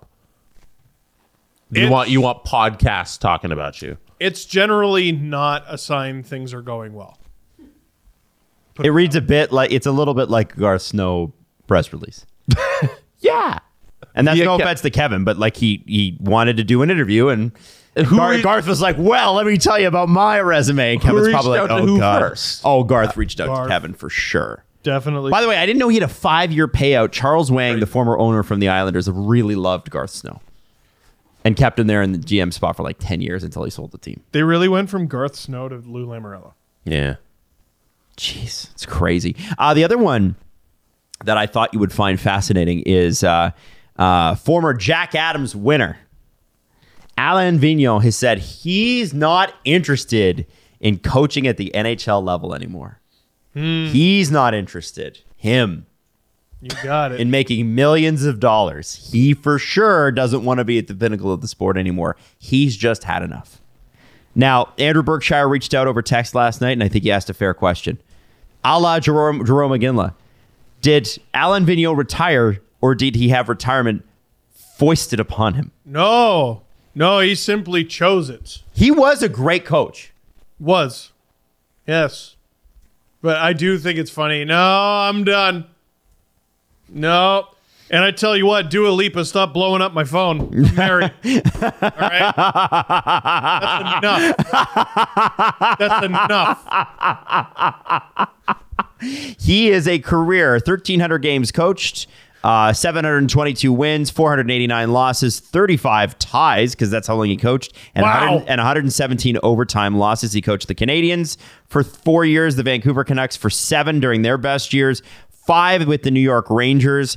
And three with the Flyers, and throughout that those seasons, he's only missed the playoffs one, two, three, uh, four, five times. Wow. It's not bad. I want to give a shout out to Alain Vigneault for retiring reasonably. You know what always happens? Coaches who are career hockey men calling it quits at an appropriate time. Oh, th- That always happens Stop in the it. game of they hockey. retire like professional wrestlers for sure. Oh yeah. you know what? I'm at the pinnacle. Now it's time. now it's time to Michael retire. Jordan, the, Alan Vigneault, the last dance. like I, I think there might have been no more jobs for Mr. Vigneault. I got one more in me. No, these guys, uh, I mean, they always. They always hang on too long. So should we be applauding him I'm applauding him for doing the thing that nobody does? so often you see a coach or executive stay well past their due date and i'm like listen i know you made good money in your career like do, you ever heard of the beach They haven't though. I Like, know. That's the thing. They don't know what that is. I know, that's man. not true Like- you went to road games in florida your whole career Uh, they have a beach one guy who's retiring this year, and I guess since July 1st passed, he officially retired, is uh, David Poyle. And like, we're all like, "D- damn, what a great career. He's retiring early and all that stuff. The man's 73 and is now choosing retirement. You know, like he, he was the only GM ever over there, and, and now he's done. And he he went long. You know, 73 is very old. David Poyle retired from his first career, hockey, in 1971. 71. you retired as a player in 1971 Yes. two years after the moon landing He got into the N allegedly E N H L. I have no idea what that is. He only ever. So David Poyle. What league is the that? New England Hockey League, which lasted from 1965 to 1973. So he retired two years before it ended. jeff merrick definitely knows like they're all leading Um, He played three games for the Rochester Americans of the AHL, and he also played in the E ECAC. oh that? ec AC, ECAC with uh, Northeastern University. So uh, the ECAC, I believe, is now defunct and now part of the NCAA. That's a guy who called his Oh no, I'm shot. wrong. Eastern Collegiate Com- uh, Athletic Conference. I'm wrong. That's a guy who called this shot, the only general manager in Preds history, and he called this shot and he got to stick around until 73. Oh, which it's is- awesome. Which is a long age to still be working, you know? 73 and got thanked by the NHL expanded to 36 teams so they could all thank him at the draft. We can thank a person once. Like Adam Just like the hated one- that. Adam was not, and nothing Oh, the upset Adam NHL more. draft is like they just. uh, How do we be the la- the least entertaining group possible? Here's- it's a like- bunch of old men in bad suits thanking an old man. it's Stop it! They, give, him his due. Give him a tribute. Give him his due. Yes. Yeah, literally put up a video, have like all 32 GMs in the league. Hold hold my hand. We are the and, world. And they, and they swing back and forth and they hold up a Dave, we made this for you, and they give him a really nice macaroni picture.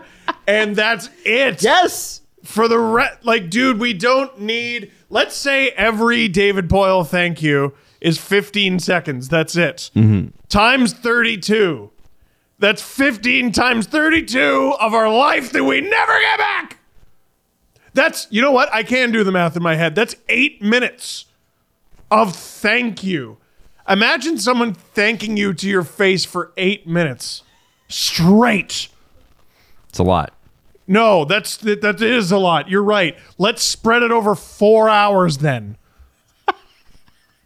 All right. And everybody's mad at me on Twitter for saying it, but I'm like, yo, man, this sucks. I'd like, uh, I, we know one thank you is enough. Next time. One's enough. It's a guy little re- odd to shit on a guy's retirement party while it's happening. But Adam. I would have said the No, same but- last no, year but- if it wasn't David Poyle retiring. It's always boring, and now the GM's always going to be like, "I'm going to get a one-liner in here." Anyway, here I'm, a, I'm an NHL GM. Here's some comedy. The only funny one was Bill, I think Bill Guerin, who was like, "Thanks to everybody was at funny. Tootsie's for keeping us lubricated." That was funny. That was it. Uh, he thanks somebody for keeping the tab open. I forget what GM or whatever. Yeah, somebody that was good. Yeah. That's, Doug Armstrong. yeah. Yeah, he's like, thanks for covering our bill for two seats for the week or whatever. But Adam, for your thing about um, Poyle retiring in 1971, um, he was that's he's only 21 because he's born in 1950. I know. So That was his first career, though. He Yeah, got but- paid to play in the AHL. yeah, but and they and he they didn't and have a they- very long ECAC, career. Which he did He not was get born played. when? 1950, Is he American or Canadian? Toronto, Toronto, Toronto, Ontario, Canada. Okay. David Poyle What do you could watch the moon landing while drinking a beer. Really? what is movie? When was the moon landing? He was born in 1950. The moon landing was 1969. He would have been 19 years old. and it was 18. Drinking age was 18 in Canada at that point. Then guess what? he could have watched it plastered. He could have watched it off his ass. Shit, that's crazy. Not having the reefer though. Yeah. Mm. No. No. No, that's uh, I believe life in prison. Yeah, you don't want the devil's Yeah, lettuce. back- No, you Bad. He also had Zero A, Stanley Cups for the guy. Fuck, really? yeah, that sucks. So that's that's Sucks. unfortunate. They got so fucking close in 2017. It was like, oh, he was a part of the Caps before the Predators were a team, and I don't think they have a cup in that. not with time him. frame, No, not with him. Would he have gotten two finals? Would he have been with the Caps when they made it to the final in '97? No, I think that was the Preds' first year. Uh, Poyle. Le- oh, he was with the Flames for a little bit. Did he win a cup with the uh, Flames? oh. No. Only one year he could have been there. Nah. Hmm. Well, I still want to thank him for eight minutes straight. Last thing before we do the press conference, Chase uh, McCallum, CM Hockey 66, who you should follow. Um, he's a, a data guy, and uh, you also listen to this show. Nice guy. Um, he has a 10 year rolling average. in this case, it's seven years of uh, players that have made the NHL. And what he found from 2010 to 2017 is the draft is getting more efficient, especially at the high end. People are are playing more, they're playing longer, and scouts are getting better. But I thought it was super interesting that between picks, it looks like about 15 and 25, the numbers actually are spiking in terms of players that are picked in that range that are making the NHL and sticking it. And the reason he only went to 2017 is because players drafted after 2017 are probably still pretty young. So it, it, it can skew things. Yeah. But I just thought it's it's it's quite fascinating. Um, and another spike, oddly, right after pick 75. Don't know why, uh, but you can see it. Obviously, it starts you know pretty high, at the, and then it sort of evens out. And by the time you get to pick 50, you're n- you're you're still a little bit higher, m- you know, just a little less than 50% chance this player stay, stays in the NHL, but it's not it's not that much different than pick 100. Because the safe pick, I think, is going away. Yes. Uh, so maybe it late in the first round. That used to be when you go with, you know what, he's going to make our lineup. He's going to be a third rounder. We're going to get Fr- Frederick Oche. You know, no. Now you go out and like, uh, still, I, I bring this up every now and then. One of the most mystifying draft picks of all time was PK Subban in 2009 because I see he gets drafted to Montreal. I see it was in the second round. And this was after like a year of fanfare of how good this player is. And I'm like, why did he go in the second round? right. Everyone knows he's good. Yeah, well, he, you know, he's got flaws in his defensive game. Yeah, all right.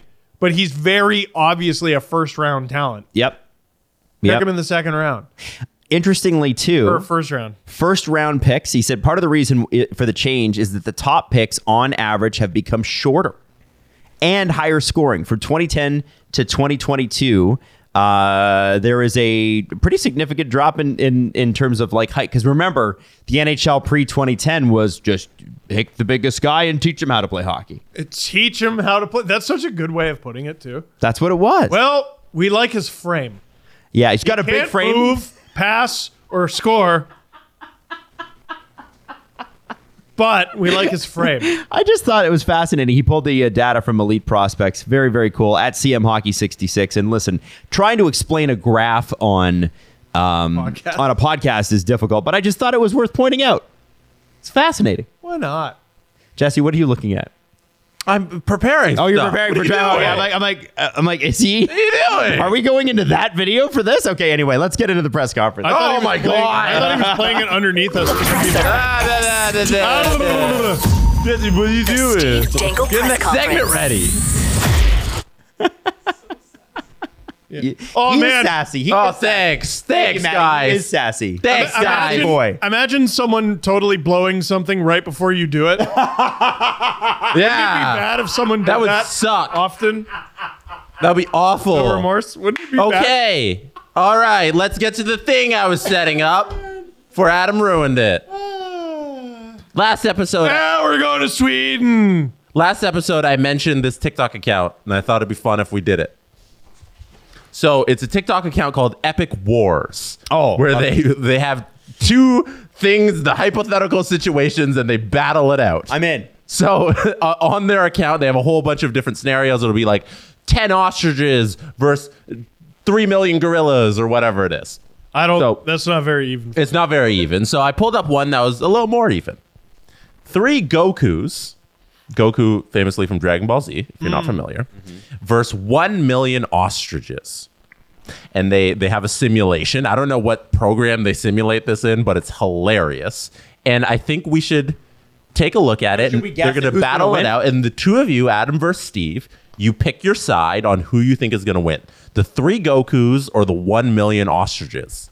All right. Yeah, three Gokus is a lot of Gokus. Yeah, but um, ostriches are one of the fastest land animals, running at top speeds of 80 kilometers an hour. But Goku trained at 1,000 times gravity when he became just before he became Super Saiyan. also, ostriches, flightless bird. Goku can fly. All right, Jesse, let's see the results. You get, did you pick your teams? Oh no, wait. This is very important. this is very important. All right, all right. Is like what version of Goku are we getting? Can he turn Super Saiyan? I'm not sure. I'm go. I'm going ostriches. Adam? Gozu. Oh God, uh, I'm going Goku's. They're they're Goku's amazing. Gozu. No, I'm going. Go- I'm going Goku. Goku? You're picking Goku? I'm bringing the zoo down. Let's see if there's some sound on this too. All right. You guys ready? Go- it's a, go, it's million. Two, mi- it's a two minute battle. It takes two minutes for uh, somebody to win. Oh, cool. So we can uh, skip ahead if we get to the middle portion, but um, This will yeah. be an audio experience. Let's see. Th- Steve, this is your job to describe the action. Play by play. Get your uh, Leaf Stream experience going here. Epic Wars YT. Adam, you ready? Yeah, I'm ready. Let's go. All right, you're not watching. There you go. Okay. Okay, so the ostriches have their battle cry. Uh, Goku is slaughtering them by the hundreds That's what I thought. He's so fast. with energy balls from afar. The ostriches, Oh, despite, this isn't fair. despite being one of the fastest land animals, This is isn't not- what are they fair. gonna kill him with? outrun What are they gonna kill him with? the Kamehameha beam, They're just spamming Kamehameha. spirit Look. bomb. Okay, so this Man, they is, haven't even reached the Goku's yet. No. is pre Super Saiyan Goku. Yeah, he's regular ass Goku. So they gotta run as fast as they can. You gotta get under these Kamehameha beams. That's a lot of a one million ostriches is quite the visual. Uh, for anybody who's a history major, this is like the Battle of Agincourt. Just throwing that out there. You get it, you get it. Oh my god. a, a million ostriches is a lot of ostriches. eh? There's still so many left. Visualized, It's a lot. It's crazy. And you know, the graphics are really good. oh yeah, It's amazing. Like, man. Also the uh, Yeah. like like they're ancient sound. Roman So- soldiers. it's ostriches. we're halfway through the battle. We're halfway through the battle now. There's about a minute left, uh, 50 seconds actually, and I think the Goku's are gonna take this. Oh yeah, it's Oh, they speeding up sped it now. up. Yeah, they're just they just Kamehameha blast them all off. It was an easy victory. See, Not a interestingly, single- if this were a Oh, video there you go. game, there would have to be a cooling off period between Kamea, Kamea, Kamehamehas, and that might even the score. They're Well- what? They do take a little bit of a break. Do they? Yeah, yeah. You see the Goku's like reset for like five seconds. I'm on but the other not- side of the room. It's hard for me to see, but I uh, I could tell you that. Oh uh, yeah, this wasn't close. All right, I'm just saying. There's the last Oh, set of there's ostriches. some ostriches. They got away. Yeah, They're hiding let's behind. They're behind a hill. They can't see him. They can't see him. He's gonna sneak, Sneak up attack! on him. Sneak attack! Fuck him up! Oh, they're- Round. they're Hit him in trying. the flank. Hit him They're in the trying. Look at this guy, Leroy! Oh, that's it. Ah, Goku. There it is. Man, three to, uh, versus a million, and not a single hit for the ostrich. Here's the No. thing with the ostriches: what are they gonna do once they get to Goku? Peck the fuck out of him. With his those tiny little beaks, like that's Oh, scary to us, but to oh, Goku, uh, nah. Listen, I don't know if you know this. I used to work at the zoo. and they peck real hard. They also have They- razor uh, talons. Do you did you um did you get pecked by a God, no. No. No, I didn't get anywhere near an ostrich. Right. Yeah, because apparently they just don't. Cer- certain of them are, are fine, but some of them just don't like people. I fed a hippo. That's scary. They are apparently the most dangerous animal on, on the face of the earth. Yep, it was a little scary. And uh, I also pet a rhino's horn. And how was the rhino about that? He was pretty chill. He Yeah, was a chill rhino. I'd be freaked the hell out to be anywhere near a rhino. So, like an engine or something backfired, like a few seconds after I had my hand on the horn, and uh, he bashed his horn against the metal post, um, that because it was sticking its horn through, sort of. And had my hand still been there, like You wouldn't have had a hand. I wouldn't have had It'd it. been gelatin. Yeah, Wow. and like we took so many safety precautions, and like he was calm, I was calm, but like, oh yeah, what what if it gets startled by something? Okay. Now would a million rhinos? All right, what do we got, Let's Jesse? do a hundred thousand Jedi versus a hundred thousand chickens. So I am somewhat familiar with this channel's work. Adam, these are not ordinary chickens. okay. What kind of chickens are they? They're chickens that shoot very aggressive eggs from their arse. Is that what is that what these chickens do? All right, now- I don't know if these are the the the uh, egg shooting chickens. Okay, or because the there's a pecking hundred ones. thousand chicken versus a hundred thousand Jedi. First off, in the Star Wars universe, even at their height, there was only ten thousand Jedi in the galaxy in the Old Republic, in the late days of the Old Republic. There's only ten thousand, so a hundred thousand Jedi. That's a lot of Jedi. Now, if they're No, these are the firing multiverse Jedi. if they're if they're firing eggs out of their arse, you know that's their artillery. Mm-hmm. You would think with a, a lightsaber you'd be able to cut that in half midair. Based on the comments, these are the egg firing chickens. Yeah. Let's go! All right, so are you chicken, taking the chickens? I, I think you gotta be team chicken. You I think gotta it's be the- team the chicken. Jedi's that get scrambled. Oh, that's good. Hey. Adam, you gotta be team I'm Jedi. definitely team Jedi. All right, That's so definitely. Who won? This who is- won the first battle? Uh, I did. Adam did. Okay, Yeah. so it's one nothing. Adam, best two out of three. I actually have no idea who's going to win this. I'm kind of scared that it's even. These these must be offensively gifted chickens. So it's, it's best two out of three. So if Adam wins, if the Jedi's win here, Adam wins the series. Right. If uh, if Steve, if the chickens win, then we go to sudden death. That's right. It's also Okay. important that the, you know that those are the type of Jedi that only fight defensively because they're light side Jedi with the blue sabers, and so they will not ha- take an aggressive stance. Their their goal is to disarm, uh, not to kill. So that might actually be working against me in this. I think it's important to know you're making excuses. Just saying. All right. Just saying. here we go. Get ready to get clucked. Steve, we need some play by play. All right. All right, let's go. Well, uh, okay, All right. so So hold on, the Jedi are Oh. charging? Why are the Jedi charging? What are they? Oh, they're here you go. That's because Oh, shit. the chickens have range attack, bitch. Here we go. The Jedi are not defending against the eggs. Why? the sound. the sound of it. Just a hundred Now thousand. here's the thing: the Jedi are falling in droves, but the chickens have no defense whatsoever.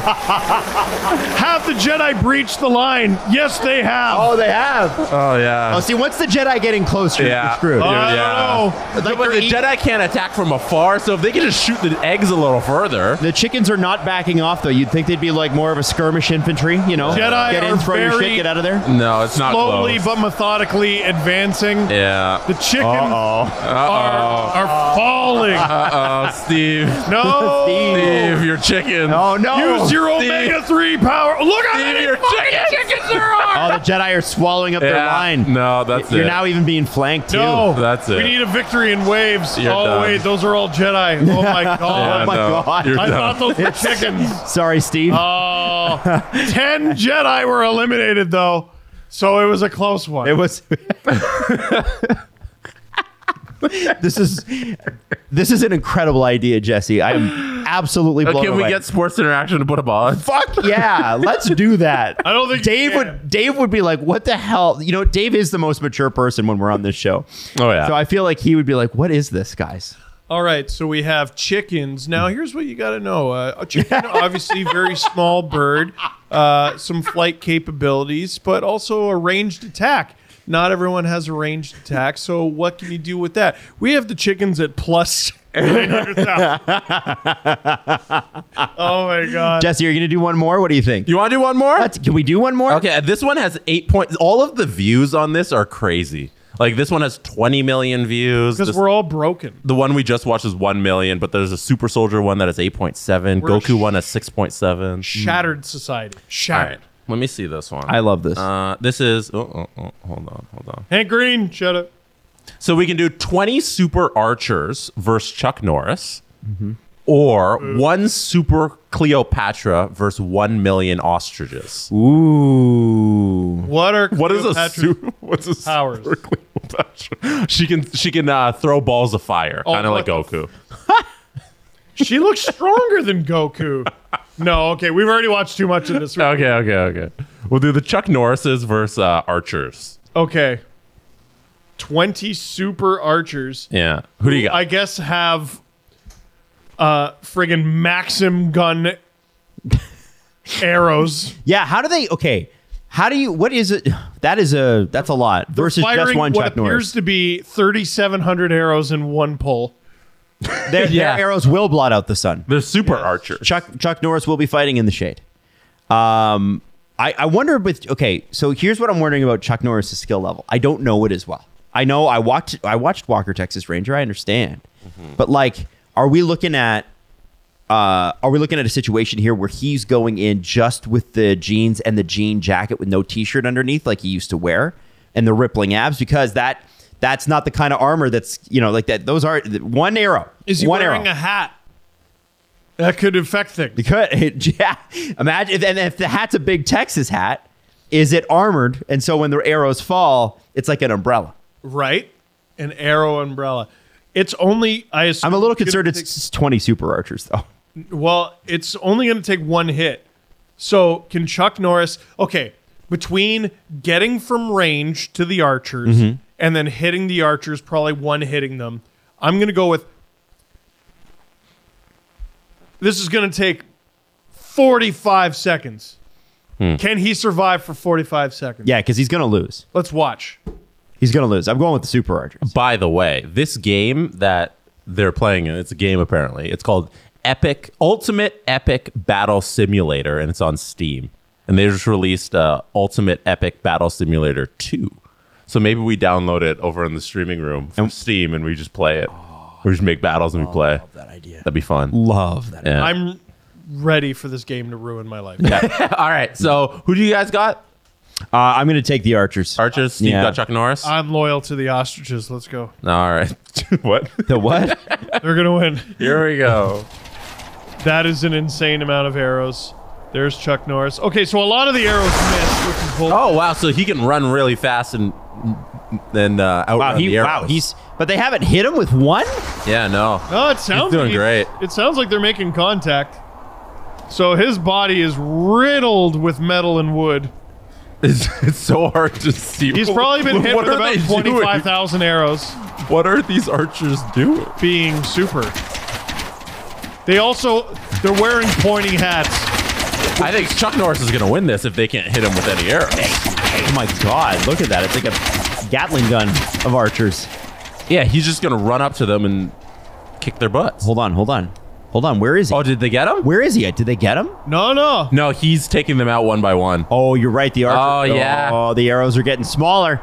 Yeah, no, that's Chuck. Oh, there he is. Yeah. Oh, did Chuck win? Chuck How long did, did it. that take? No. I said One 45 minute. seconds. One minute. Oh, Chuck, you bump. All right. There you go. By the way, this is why this is a done. good thing. It's a good reason we didn't have, or uh, sorry, it's pretty good that we didn't have a boss.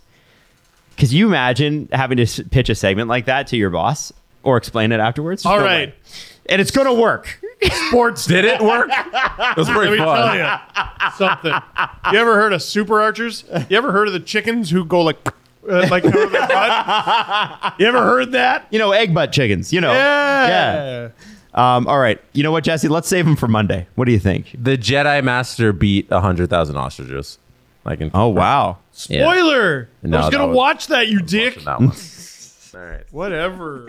All right. Listen, we hope you have a fantastic weekend. We'll be back Monday, Wednesday, and Friday next week.